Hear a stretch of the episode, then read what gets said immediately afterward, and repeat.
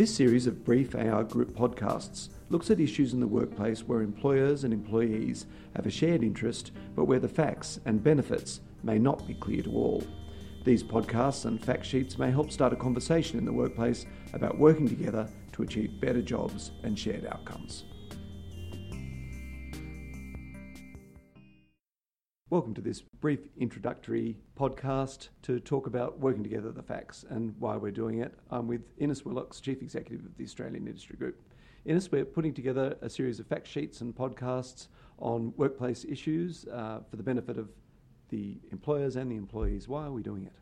Look, we think it's important that uh, everyone, employees and employers, know the facts when it comes to some core issues around workplace relations and what happens in the workplace. There's been a lot of uh, argument, it's becoming incre- increasingly fractious around workplace relations issues, the old industrial relations issues, and uh, there's unfortunately been a lot of distortions and mistruths told around facts. And all we're trying to do here is to make sure that those facts are ventilated and people are made aware of some of the key things that are happening in workplaces.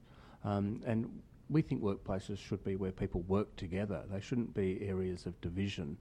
And as much agreement as possible that we can achieve is a really positive thing for workplaces. So this isn't anti-union or anti-worker. It's actually about trying to ensure that all sides of these debates, and there have to be debates, but we're all working from the proper information, not so, not mistruths. So it's partly setting the record straight, but is it also something for employers to use with their workforce? Because a lot of these issues, casualisation of the workforce and many other issues, uh, come up in the workplace, and people hear things that they think are true but aren't.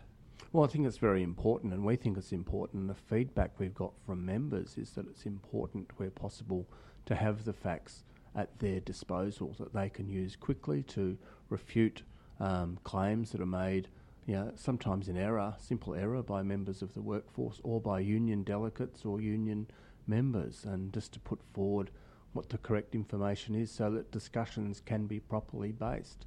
And that's what's really important here. Is just there are some very basic things like the fact that casualisation of the workforce has hardly shifted over the past 20 years is a fact. It's been fact checked, it's been proven, it's come from ABS data. We, you know, this is not information that has just been made up.